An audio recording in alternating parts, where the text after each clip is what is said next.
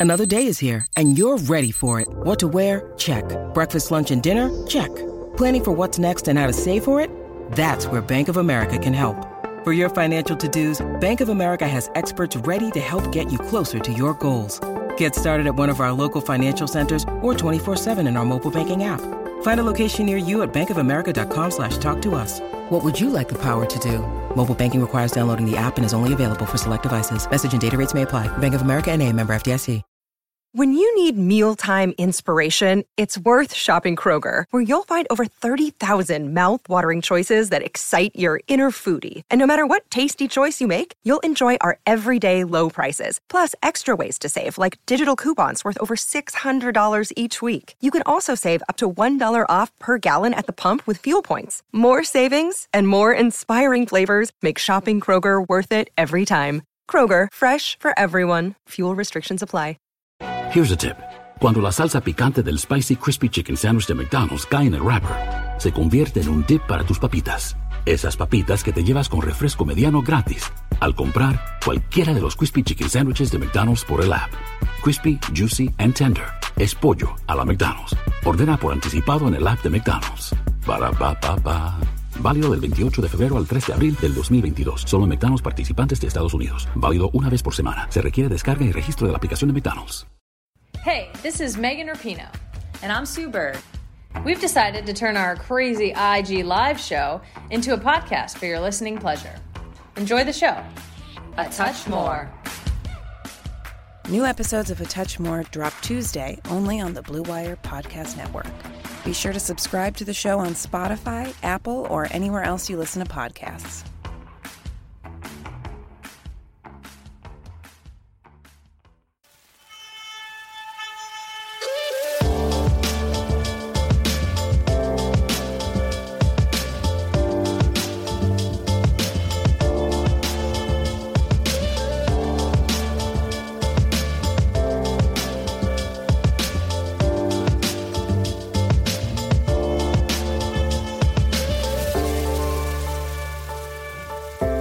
Bulls fans, and welcome to another episode of Bulls HQ, a Chicago Bulls podcast on the Blue Wire Sports Podcasting Network. Thank you for joining us on this episode of the show. Thank you to Blue Chew and Bet Online for sponsoring the show.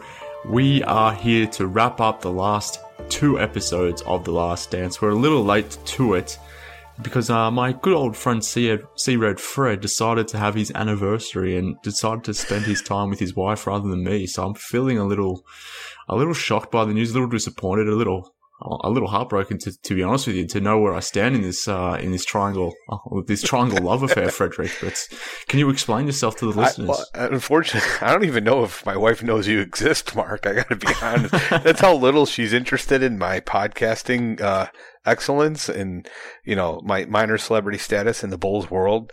So she just said, uh, "Let's plan on having dinner." So I said, "Oh, that's fine," and that's pretty much how the conversation went. Uh, she doesn't know you're around, but I will tell her about you to make you feel better.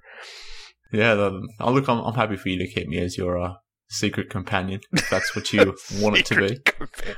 When's your anniversary? Isn't it coming up, my man? uh, no, it was, what is, we're in May, so it was last month. It was last month.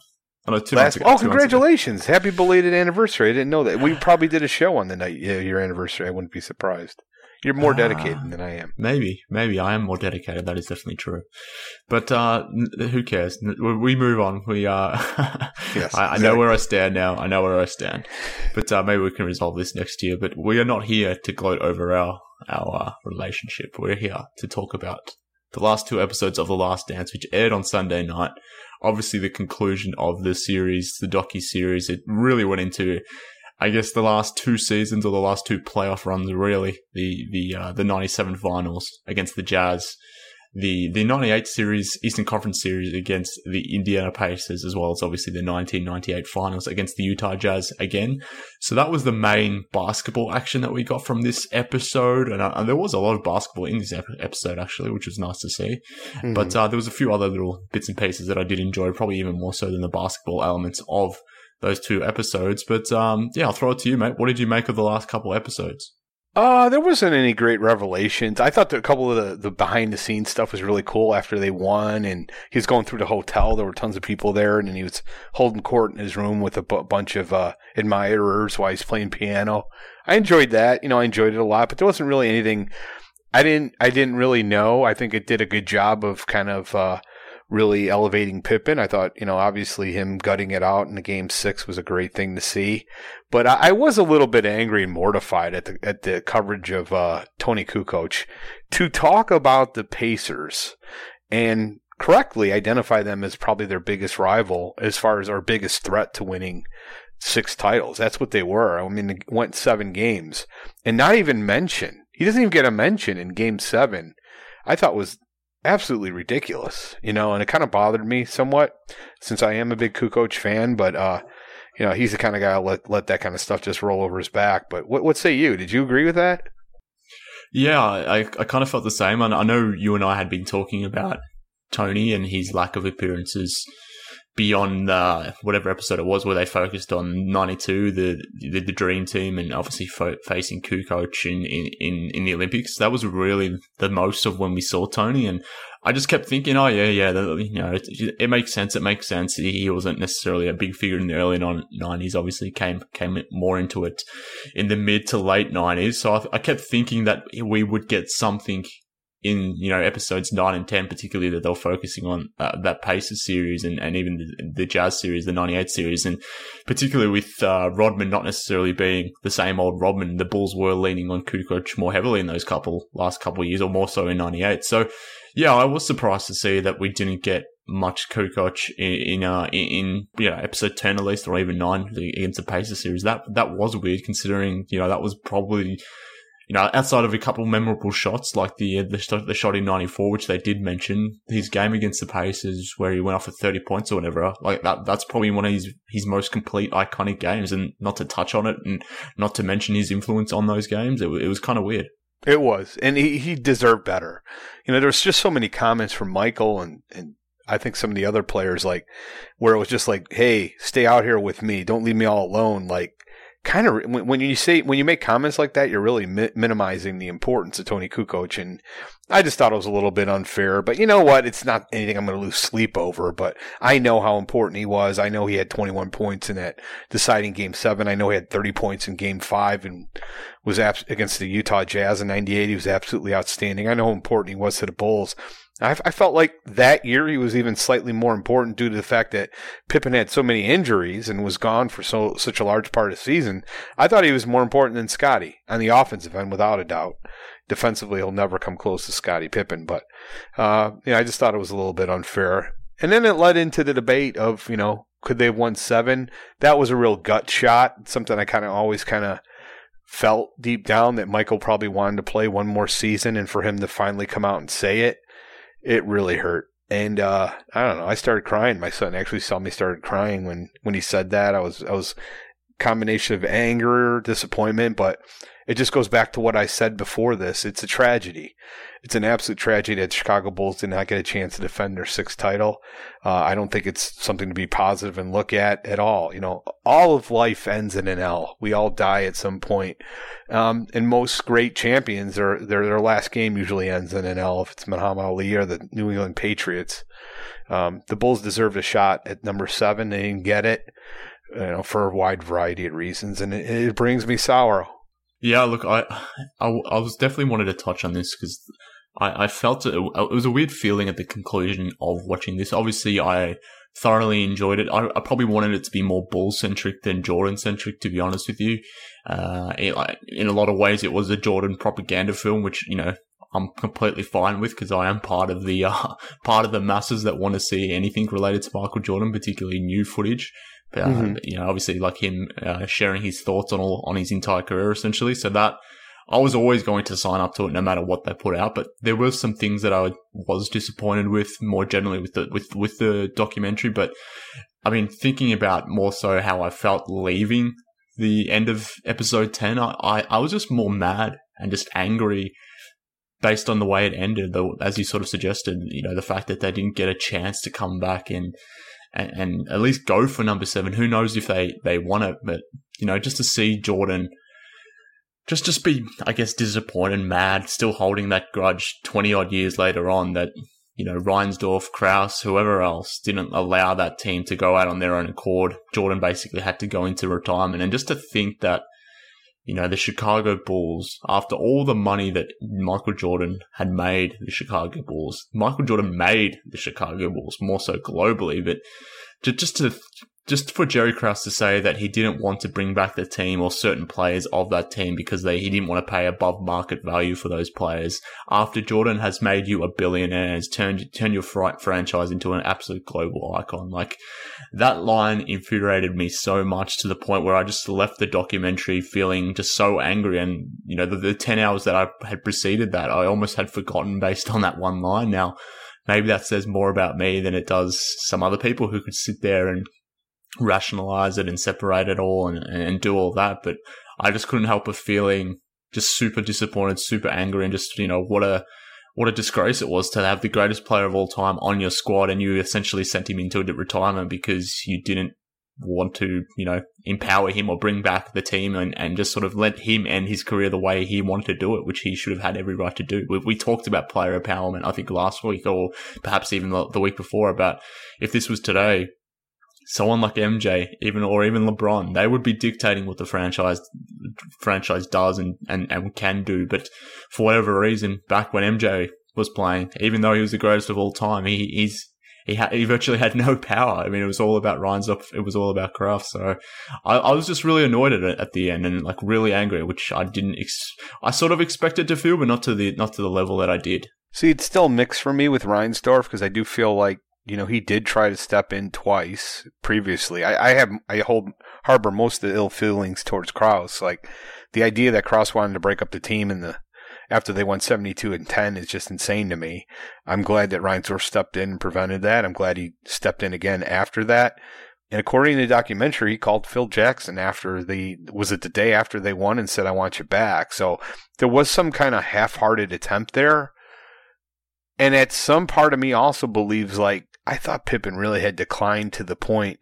I mean, it's proven. Like, did he really live up to that contract that he signed, that massive contract with Houston in the sign and trade that eventually went to Portland? I mean, some might argue yes. I, I thought he faded considerably after that.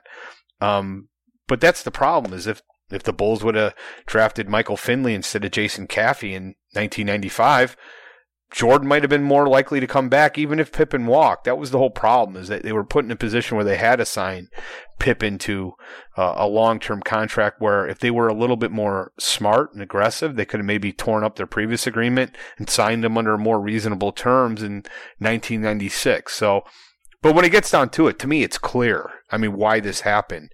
And I could really summarize it best by John Jackson in an excellent Hoops Right, Hoops Hype article he was the beat writer for the Chicago Sun Times from 94 to 99. And I'm going to read this as quote, Jerry Krause was ready to break up the team at that point, and Jerry Reinsdorf didn't want to bring back the team because the Bulls' payroll in 97-98 was around $61.3 million, and to bring the team back, it would have been at least 80 million. Winning championships was great for Reinsdorf, but considering the revenue they brought in in 97-98, that wasn't one of their more profitable years. The 1998 99 season was probably their most profitable year ever because the payroll was around 28.6 million and the revenue was roughly the same. So Reinsdorf wasn't opposed to breaking up the team either. End quote. I mean, that's it, right? I mean, you have a payroll of 28.6 and although the team is awful, United Center was still filled. There's only a certain amount of delta in what you could do in, in in making more money. Like you can't add seats to the United Center. So even if you did bring them back, I think the Bulls would have been less profitable. I don't think there's any question about that because Phil would have cost a ton, Michael would have cost a ton, a bunch of one year contracts to those players would have cost a ton of money. And the Bulls were actually more profitable by going in the, in the rebuilding route. And I, I assumed in the back of their minds, they also felt like, well, we can at least build a contender quicker than bringing back this team that more than likely wouldn't win a title for a lot of money. You know, it's a mistake in retrospect, but I, I bet you that's what their thinking was. What say you? I I would agree. That's what their thinking was. They probably thought they could, you know, do everything at the same time. Essentially, start the rebuild that they wanted to re- the restart, they they're probably so confident in, in Jerry Krause and you know Reinsdorf was probably so co- confident in Krause and obviously Krause was confident in his ability to rebuild that. You know they've probably thought that you know we built this championship team that won six odd titles in eight in eight years. We could do it again.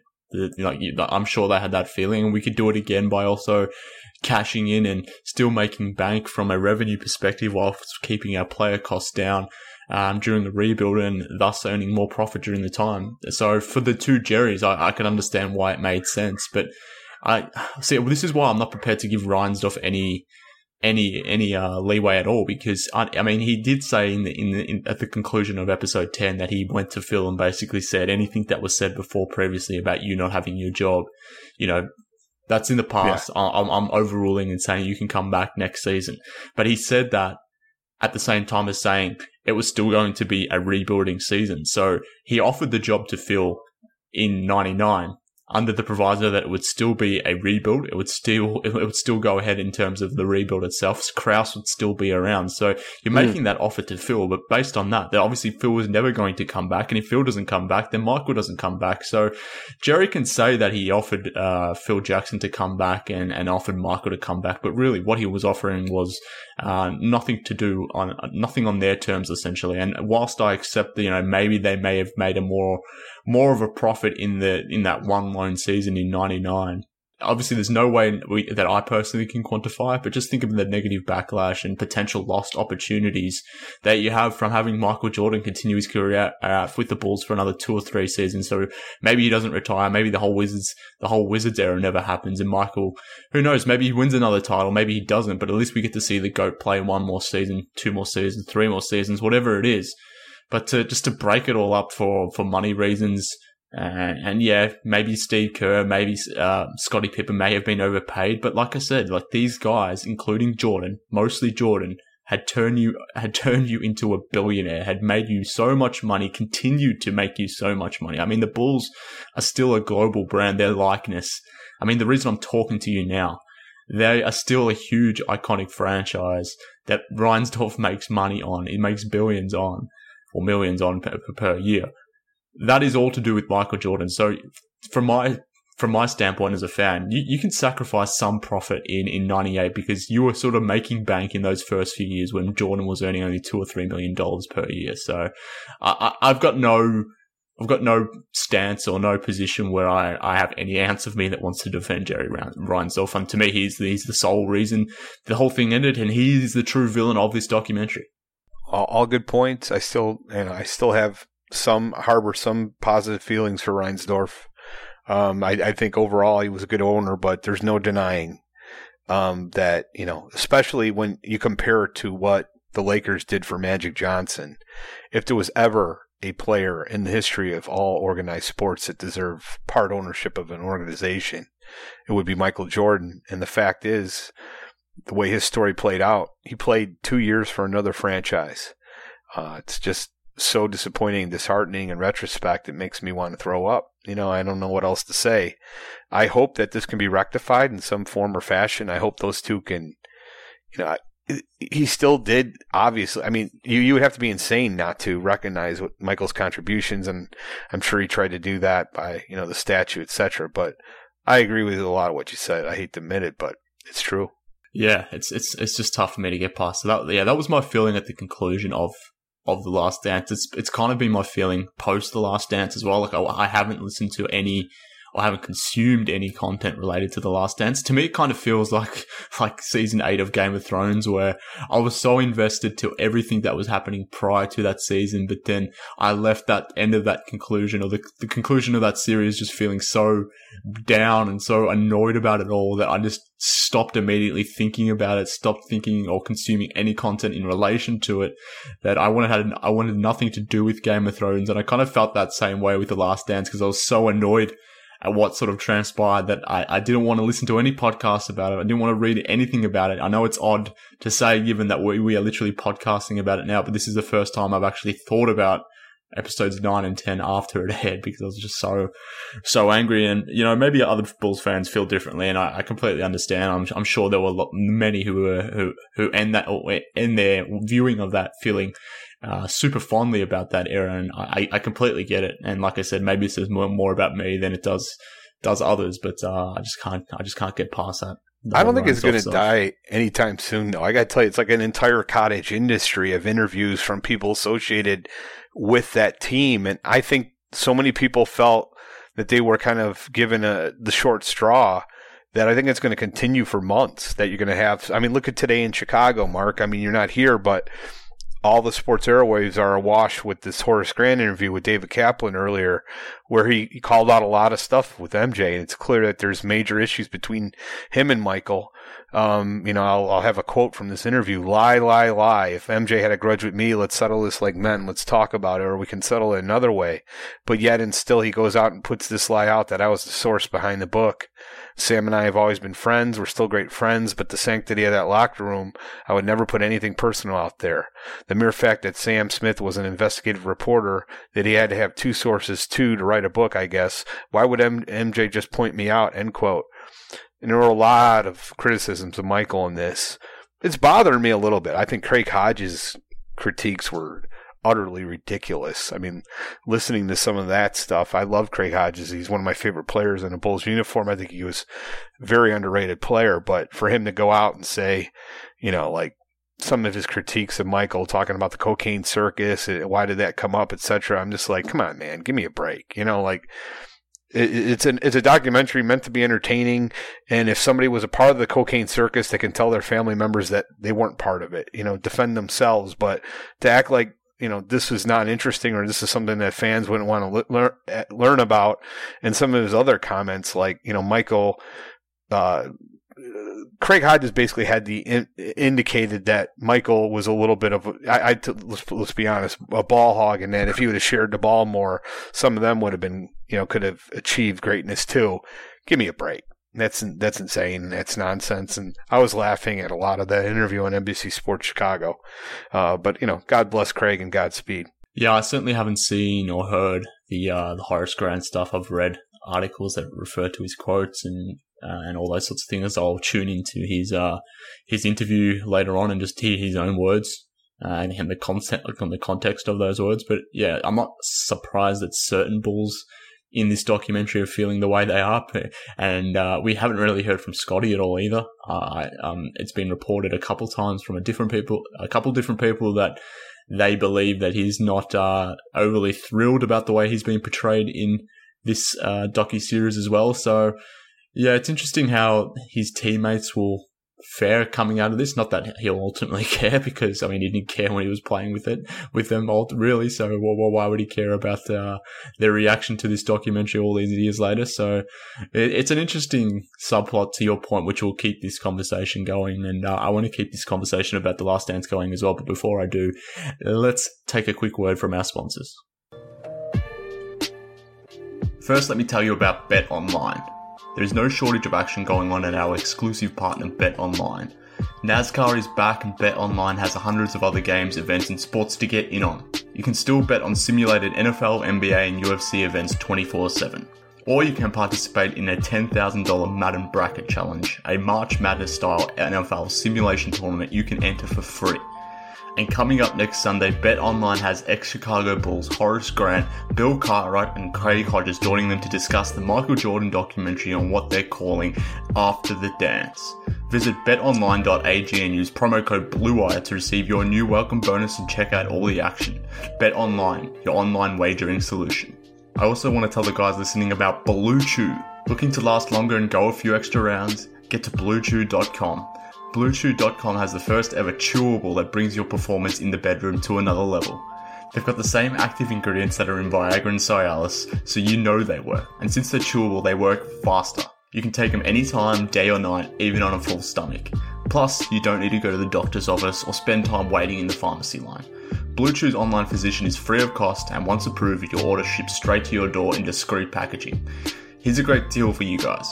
Visit BlueChew.com and get your first order free when you use promo code BLUEWIRE. Just pay $5 shipping. Again, that's B-L-U-E Chew.com, promo code BLUEWIRE. Alright, back to the show now. And uh, Fred, we were talking about Jordan's teammates and how they were portrayed in this particular documentary, how they feel exiting this documentary. There's there's clearly a few that uh, feel aggrieved, and you know Horace Grant most definitely is one. Given the fact that he's sort of uh, been portrayed as the one who snitched to Sam Smith around the '92 period, I suppose, when the, when the Jordan rules came out. Uh, like I said, Scottie reportedly hasn't been overly thrilled about the way he's been portrayed. Craig Hodges, we talked about.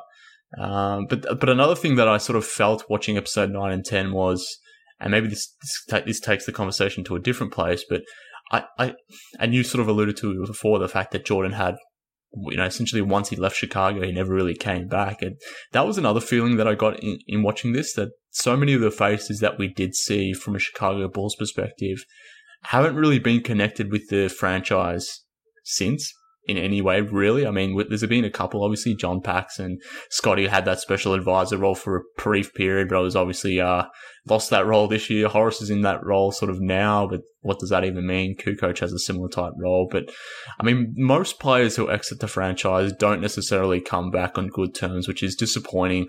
I don't know if that's the case with Michael. I'm sure he still has fondness for Chicago, the city, his teammates, the Bulls themselves, but the people within the franchise, I, I don't know. But I don't know. This, I, the reason why I'm, I'm bringing this up is that I think the that that little segment that they did on Steve Kerr was probably my favorite part of episodes nine and ten, and uh, I thought that was the most moving part. It was the, we didn't necessarily learn anything new. We we knew most of that stuff no. about Steve Kerr, but given the person Steve Kerr is, I could listen to listen to him talk all day and just his personality, who he is, how he fit with Jordan, how he fit with the team, and I I just had that feeling once we got done watching that segment of, you know, how did we not bring Steve Kerr, someone like him, back into the organization in some shape or form? When, not even just Steve Kerr, but most of these former Bulls. It, it sort of just feels, it's just a bad feeling to me, at least as a Bulls fan, that so many of our greats, so many of the, uh, of the players that we sort of immortalized during this era, uh, even beyond that era, we can, th- we can talk about the latest era too how how how they end on such poor terms or how they exit the fran- franchise on poor terms. That was another feeling that I had watching this too. And I guess we, you know, we got that sense as well from Michael, the way he was sort of talking about not getting that chance to come back. But I, I felt it too with Steve Kerr as well. Well, uh, I got to disagree with that assessment, Mark. I mean, I know partly is the fact that you're in Australia, but Toni Kukoc, Scottie Pippen for a long time was a Bulls ambassador. He was brought back with with open arms by Michael Reinsdorf. Uh, Horace Grant is a Bulls ambassador. There's a lot of former players that have been invited back to be part of the organization. I mean, those three, I, I would argue Horace Grant, uh, Toni Kukoc, and, and Scottie Pippen. I mean, who else would you invite back ahead of them? John Paxson's obviously involved with the organization. Um, we had Randy Brown as a coach for a long time. I think they've done at least in recent years under Michael Reinsdorf's leadership, understanding the importance of bringing these guys back and, and, and selling that internally and, and, and also to the season ticket holders. Um, obviously the biggest problem is Michael. You know, you didn't, you, you made mistakes back in that era where he was allowed to become an owner of another team he should have been an owner of the Chicago Bulls. That was something that they that they definitely missed and struck out on. But I don't hold that against Michael Reinsdorf. He, he I don't think he was in the decision making process when that happened. They made a mistake. You know, they're paying for it now. But definitely, I feel like a lot of the former Bulls have been brought back. I was at an event two years ago, three years ago for the Windy City Bulls, where I got to spend half an hour with Toni Kukoc, who's one of the best experiences of my life, along with 50 other people. Um, you know, Horace Grant at a, an event. I, you know, obviously before Bulls Outsiders, I sat with Horace for two hours and just asked him question after question, talked on a li- long, large variety of topics, but, you know, all his comments were very fond towards the organization. So I think that's a little bit unfair. Scottie Pippen obviously was recently let go. Uh, as a Bulls ambassador, but frankly, he deserved to be fired. He should have been fired you know, with his incredibly stupid comments that he doesn't know who the players are. I mean, God, if I owned a team and I was paying somebody, you know, what are you paying for? My goodness, you, those were absolutely insane. It's just Scottie being Scottie. Occasionally, every other year, I'll come up with an incredibly dumb comment. Still Scottie love him. Continues, hey. Here he goes. I still love him. Still great. One of the great Bulls legends, the second best Bull of all time. They retired his number. Paxson did a lot to try to bring him back into the organization, but I gotta say, unfair uh, characterization. Yeah, I, I, I disagree. I mean, just look at Horace Grant, the way things ended with him, and the the way he was. It took a long, long, long time for him to come back to Chicago. But I mean, he's back. He's back now, finally. But after what 20, 25 years, it did not end well at all. Well, I asked him specifically about that. Horace, why did you break my heart and leave? I, well, he so, took the money. Did I ever tell you this story? Uh, uh, so I, I, walked in and, and it for the it was the I think January twelfth, two thousand nineteen.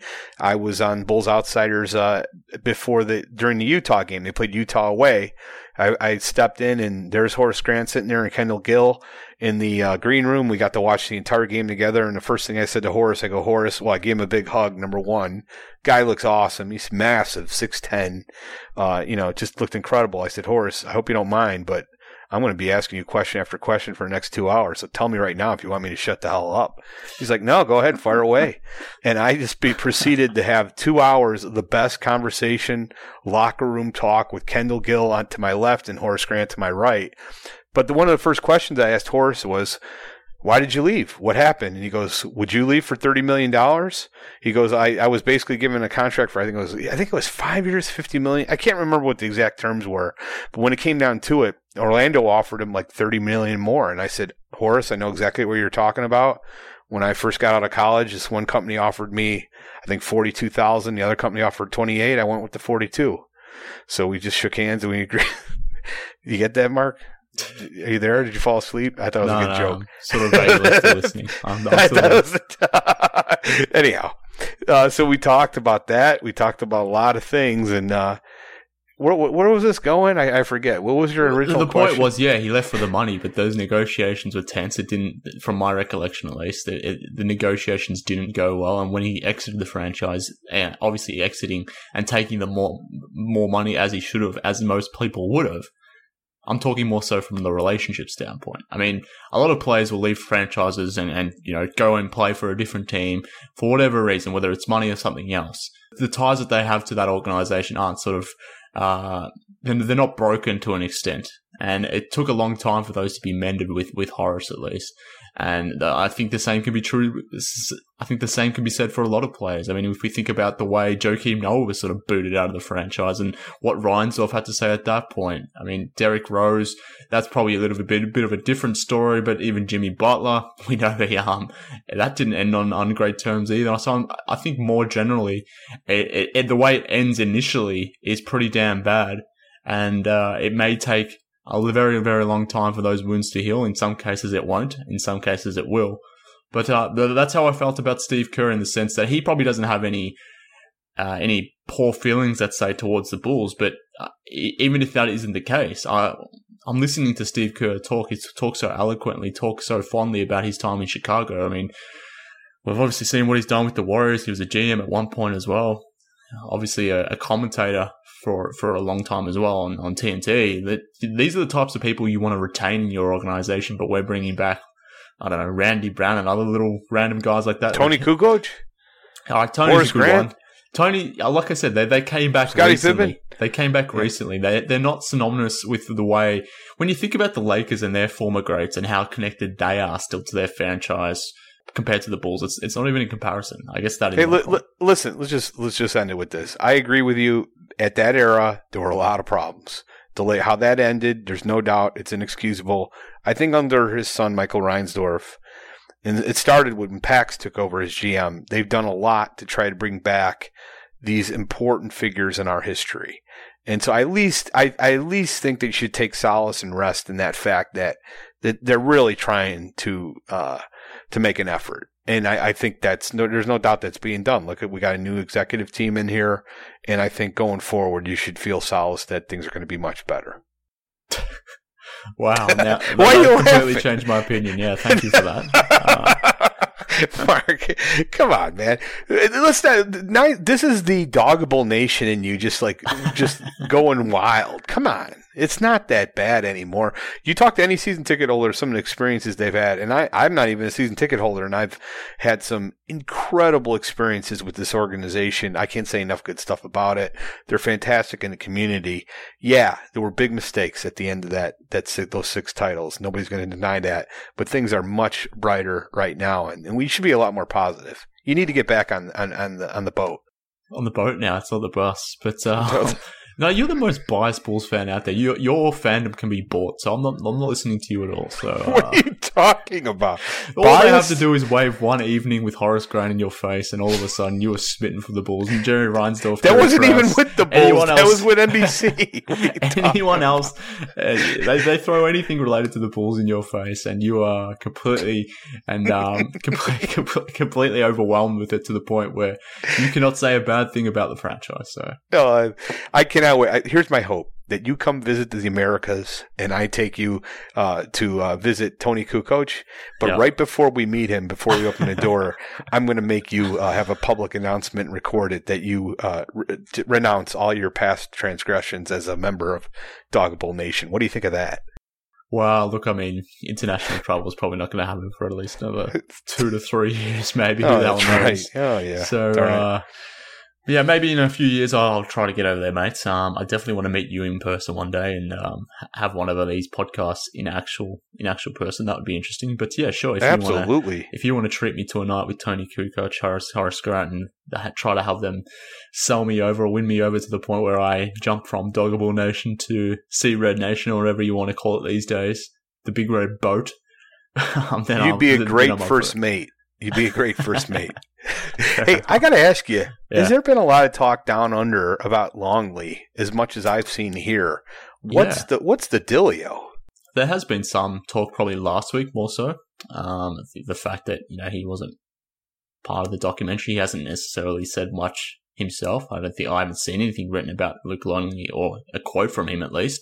Mm-hmm. Um, but yeah, there's been some discussion. I mean, The Last Dance has hit the airwaves on local sports radio to a degree because again, there's nothing, there's no actual sports going on. So the uh, the Last Dance is getting its coverage and um, to to some degree. So in, in reference to that, obviously Luke, Luke Longley being connected to the Bulls during that era, he, he he does get mentioned. But yeah, there was some talk, not an overwhelming amount of talk about it, but um, yeah, he like it was clearly omitted from the documentary. Maybe he's one of those teammates that doesn't too uh, feel too fondly about uh, Michael. I know they, there was some reports that uh, the, the, logistics of it all, in terms of getting Longley over, uh, or you know, getting the the director over for interviews, all that sort of stuff, wasn't necessarily possible or too expensive. It wasn't in the budget, so.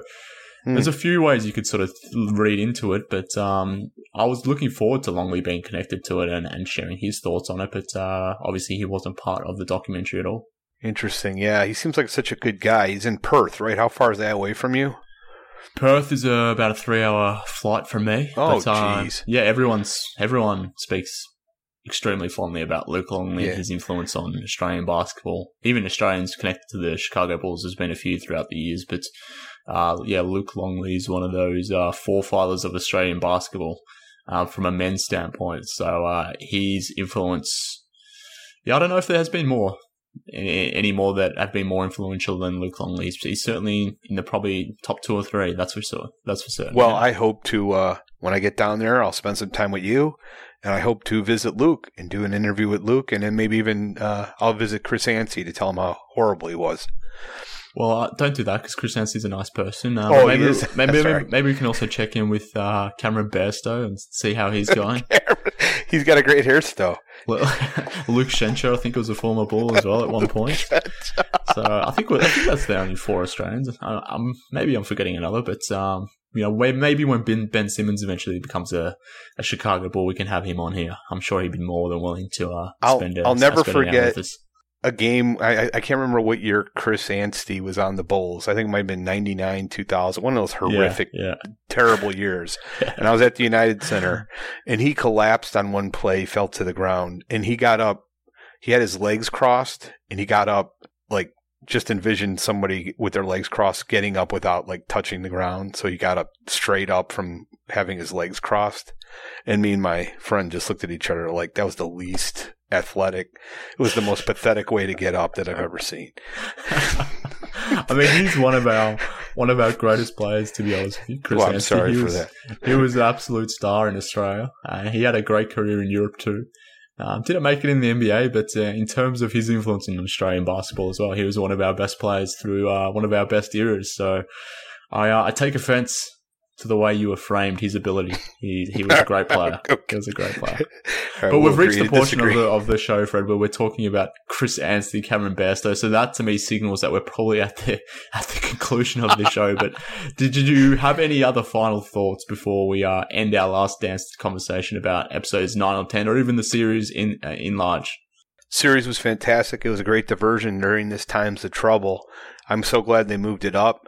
Um, I think I hope it, hopefully it has educated. I think the number one purpose is educating the younger fans of what happened. I mean, I enjoyed it a lot with my son yesterday. He had no idea about a lot of stuff that happened. He didn't even really know about the flu game. He knew about the flu game, but he didn't know all the, you know, history behind it. How it was game five, how Jordan stepped up and really won the game by himself. It just, it was really great to see the younger generation get educated. And I think hopefully counteract this effort to define LeBron as the greatest because as someone who's seen them both play, it's clear it's Michael. There's a Grand Canyon and LeBron's number two. So any type of effort to paint what I think is an accurate statement that Michael Jordan is the greatest player of all time is uh, is well worth the time, and it was very enjoyable. So I loved it.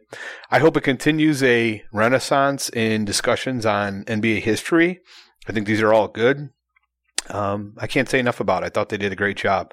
Again, my biggest problem was Toni Kukoc was really just given a short straw. He was a lot more integral to us winning, especially in 98 than one would be left with an impression about.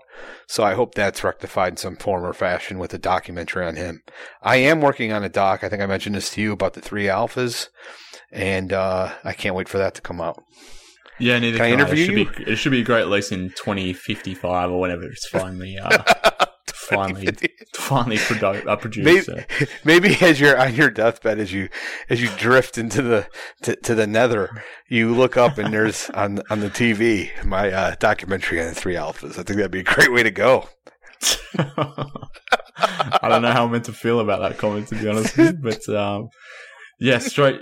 Uh, if that, if that's the way my time on this earth ends, then I certainly know where I'm going, and it's not upstairs. Then, well, in fact, that might be a great. What a great image for for the final part of the doc is as you give your final comments on the on the three alphas that pan to your hand as the as the remote falls to the ground. Uh, this is an extremely dark way to um to end the podcast, but uh, I mean, this is uh, yeah, this is how Satan will welcome his uh his followers to to the next life. That that is for sure. Oh, there you briefing go. them on an episode, or yeah, briefing them on the uh, on your documentary, The Last Elvis. That that that'll be the way he does it, I think. but um, you know, if that is my fate, then then so be it. But, um, thank you for that dark thought, Frederick. But uh, yeah, yeah, the only other thought that I had on the Last Dance, if I could some some way or somehow segue back to that after that, very interesting comment from you is I don't believe the pizza story at all. What do you Not mean? one bit. I don't believe it at all. So what do you think happened? There's no way that I believe five guys went up to Michael Jordan's bloody room and were able to get a sneak peek at Michael Jordan, understand that it, the pizza was for Jordan, and somehow that pizza was poisoned and it got all the way to Michael Jordan. There's no way I believe that. Really? I believe wow. he was sick. I was he was clearly sick. I believe he had some sort of ailment, whether it was the flu, whether it was food poisoning, whether it was something else. But there is no way that I can accept that Michael Jordan, one of the guys, one of the biggest names and faces on planet Earth at that point, you know, five guys could just walk up to someone's, uh, up to Michael Jordan's hotel room and just hand him a pizza, and and and there would be no so there would be no sort of clearance at all, and it would be that easy to get to Michael Jordan. I just can't believe that. Well, as a former uh, maker of pizzas in the late '80s and early '90s, no, the early '90s, if I found out that Bill Laimbeer's pizza was being ordered, I would absolutely spit on it. but how, how would they know that? Like, how how would they find out? Like, if you're Tim Grover, let's say, why don't you just go at the front of the damn uh, hotel and just sort of pick up the pizza from there? Like, why? Yeah, I thought that was kind of bewildering. Like, you know, there's five guys there, but why would they make it up, Mark? Come on. What, what what's the whole purpose for it? You're like the biggest conspiracy theorist in the world. You can't believe this one. It's not really a big big stretch. Uh, I, I believe it. Just, just just just go with it, will you? No, we've heard it. Where do you see the conspiracy part about the three alphas and why Nico was uh, suspended for a game? Yeah, that that is uh, complete lies. you, you, I will be on Chicago ready the next day, seeing screaming lies, lies, lies, just like Horace Grant is right now. So but uh, look, I think we've reached the uh, the natural conclusion point of this episode, Frederick. Uh, thank you for joining me on this one, as you have been the last few months as the co-host of the show. I've certainly appreciate your wisdom in going back and thinking about the last dance, thinking about the 98 era, or not the 98, the 90s era, the Jordan era, let's say.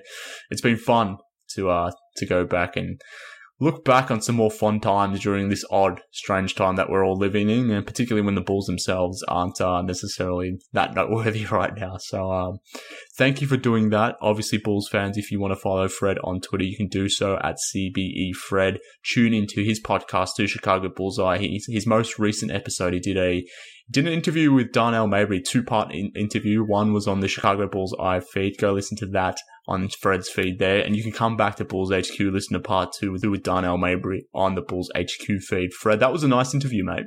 Thank you, brother. I mean, Darnell is a, a true uh, wordsmith, an incredible interview, always fun. Did you hear the part where I I, I asked him to apologize to uh, Boylan for calling him a vi- village idiot? I did. did you hear I that? Did, Of course, I was that on yours? yeah, it was on mine. so luckily, I, I, sent him a note and said, uh, "You're not a village idiot. You're just a village ordinary person who shouldn't be coaching an NBA team." Well, I'm, I'm sure he's appreciative that you reached out and uh, at least clarified that. but no, that, that was a good listen. So Bulls fans, after you've done listening to this episode, go back if you haven't already. Listen to episode one with Darnell Mayberry on the Chicago Bullseye feed. Listen to part two on the Bulls HQ feed, and uh, you will get a good interview with Fred with Darnell Mayberry, but that just about does it for this episode of Bulls HQ. Don't know when we'll be back next, maybe in a week, maybe in two weeks, depends on how this NBA season's unfolding. There are some rumblings that basketball may be coming back, so who knows? That may dictate our schedule going forward, but you know, just be on the lookout. Wherever you get usual podcasts, that's where you'll find Bulls HQ. That's where you'll, you'll see Fred and I, and we'll certainly let you know on the socials when we are coming back. But that is just about it for this episode of Bulls HQ. Thank you for joining us. Speak soon, Bulls fans.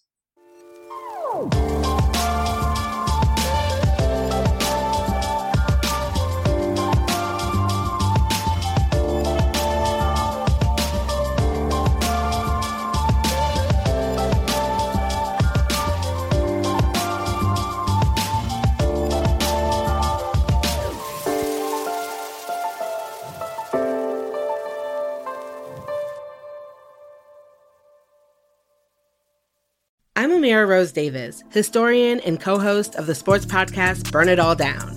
And now I'm hosting the new season of American Prodigy, all about black girls in gymnastics.